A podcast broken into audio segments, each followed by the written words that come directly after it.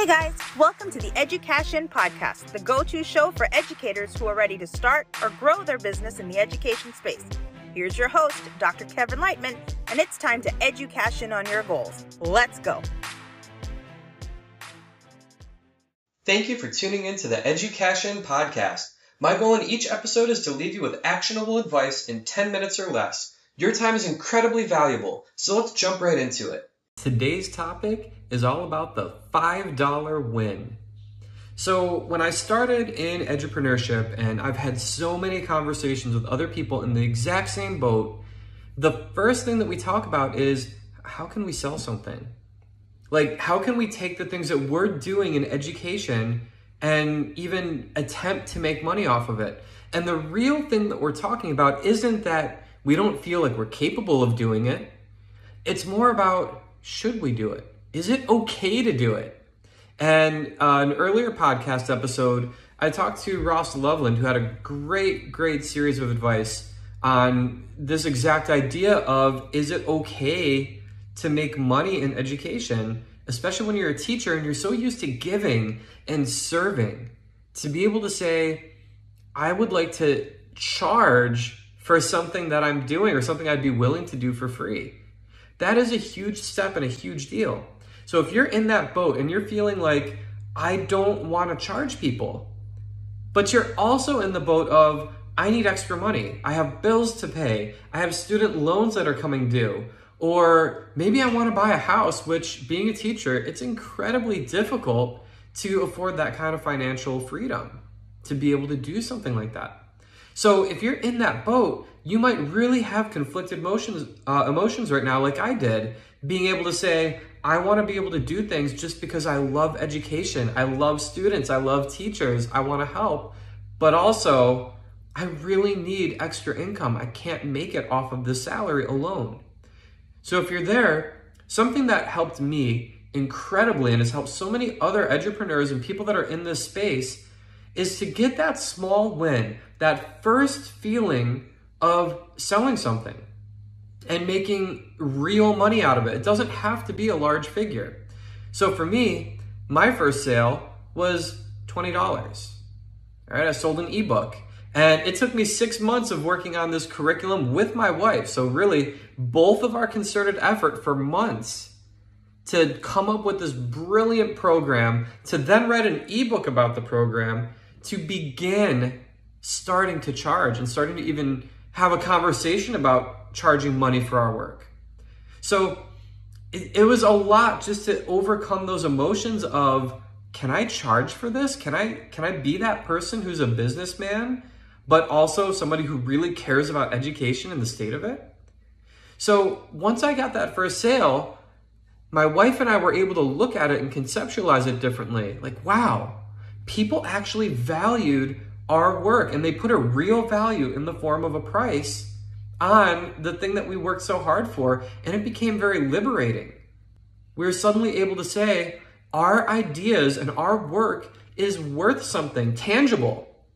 Not like in the school system when our work was really undervalued and it didn't get us a bonus or any kind of extra benefits from our school. And it didn't help the people around us other than our students that we would help out of the goodness of our hearts anyway right? So being used to being undervalued, it took that first sale to realize that that's what was happening and to be able to feel like we could actually achieve something greater, help people, and also help our own future and our own financial freedom.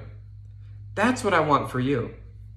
So, here's what today's topic is really about. I've said all that to tell you that I would like you to try to create $5 in income.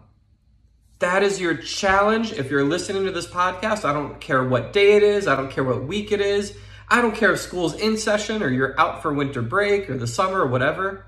I want you to try to make $5 with things that you can do in education. So I'm not talking about going and setting up a lemonade stand. I'm not talking about going and doing trading cards. I want you to find a way to make money off of the thing that you're most passionate about, the thing that you chose your career on in being an educator. So, how can you do that? Well, there's a few ways. Maybe you set up a worksheet that's worked well for you or unit plan that's worked well in your classroom and you share a piece of it. So you say, okay, I have this great unit on, I don't know, let's say Shakespeare. And you say, okay, I am going to give you this piece of it for free. Post it online. Tell your teacher friends in person, which I know is scary, but do it. It's a great exercise for you. Tell your teacher friends, hey, I've got this great worksheet. I'm going to give it to you for free. I want you to be able to use it, and you can decide if it's junk or if it's great. Once you've done that, I want you to create a second message, whether it's in person, online, or preferably both, and say, I'm also willing to sell you this unit for $5. So I've given you this one worksheet. You're able to judge its worth. Would you give me $5 for the rest of this unit or the rest of this series of worksheets? This is work, folks. If you're a teacher, you've already done it. Because I know you have some kind of rock star lesson or some awesome unit that you've done before. You're positioned to be able to take that, package it, and sell it. But for this week, I'm not looking for you to go get a thousand sales. I'm not looking for you to become a millionaire this week. You know what I'm looking for you to do? I'm looking for you to be able to create the confidence in yourself and the ability to look past the guilt of charging money for something that you feel you should get for free because your school has conditioned you to do that. I want you to beat that feeling, go out there and make $5. Now, you don't have to do it with worksheets. That's just one example. Maybe you've got a great video lesson that you could share. Or maybe you're going to give somebody some time, whether it be in tutoring to a student uh, obviously, not one of your own students because there's ethical issues there, but giving tutoring to a student, uh, giving advice and coaching maybe to a parent, or maybe collaborating and giving professional development to another teacher. Maybe you host a webinar and you charge $1 for your webinar and you get five teachers to listen to your training. There's $5. That is my only goal for you this week. I want to see you sell $5 worth of something related to education to build your confidence, to show you that you can do it, and to prove to yourself that it's worth pursuing. Now, if you make $5 this week, I have a feeling you're going to come back next week and say, hey, Lightman, I think I'm on board. I think I want to make more money than that. I, I think I'd like to do this. And if you're in that position, you know you have surpassed the guilt that you don't deserve to have, and you are ready to start building an extra income. It doesn't frown upon anything that you're doing as a teacher, it doesn't make you a bad teacher. And it doesn't make you a bad person to want to provide for your family in a way that our career can't do.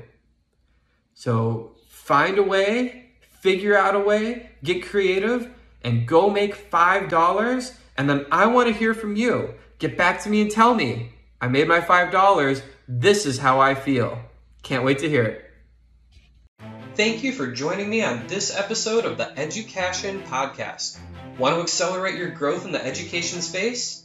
Join the Education digital course where you will receive tools, resources, and a network of educators who all want to education on their skills and experiences. The link to the course is in the show notes. If you found this episode helpful, please like, subscribe, and share it in your networks.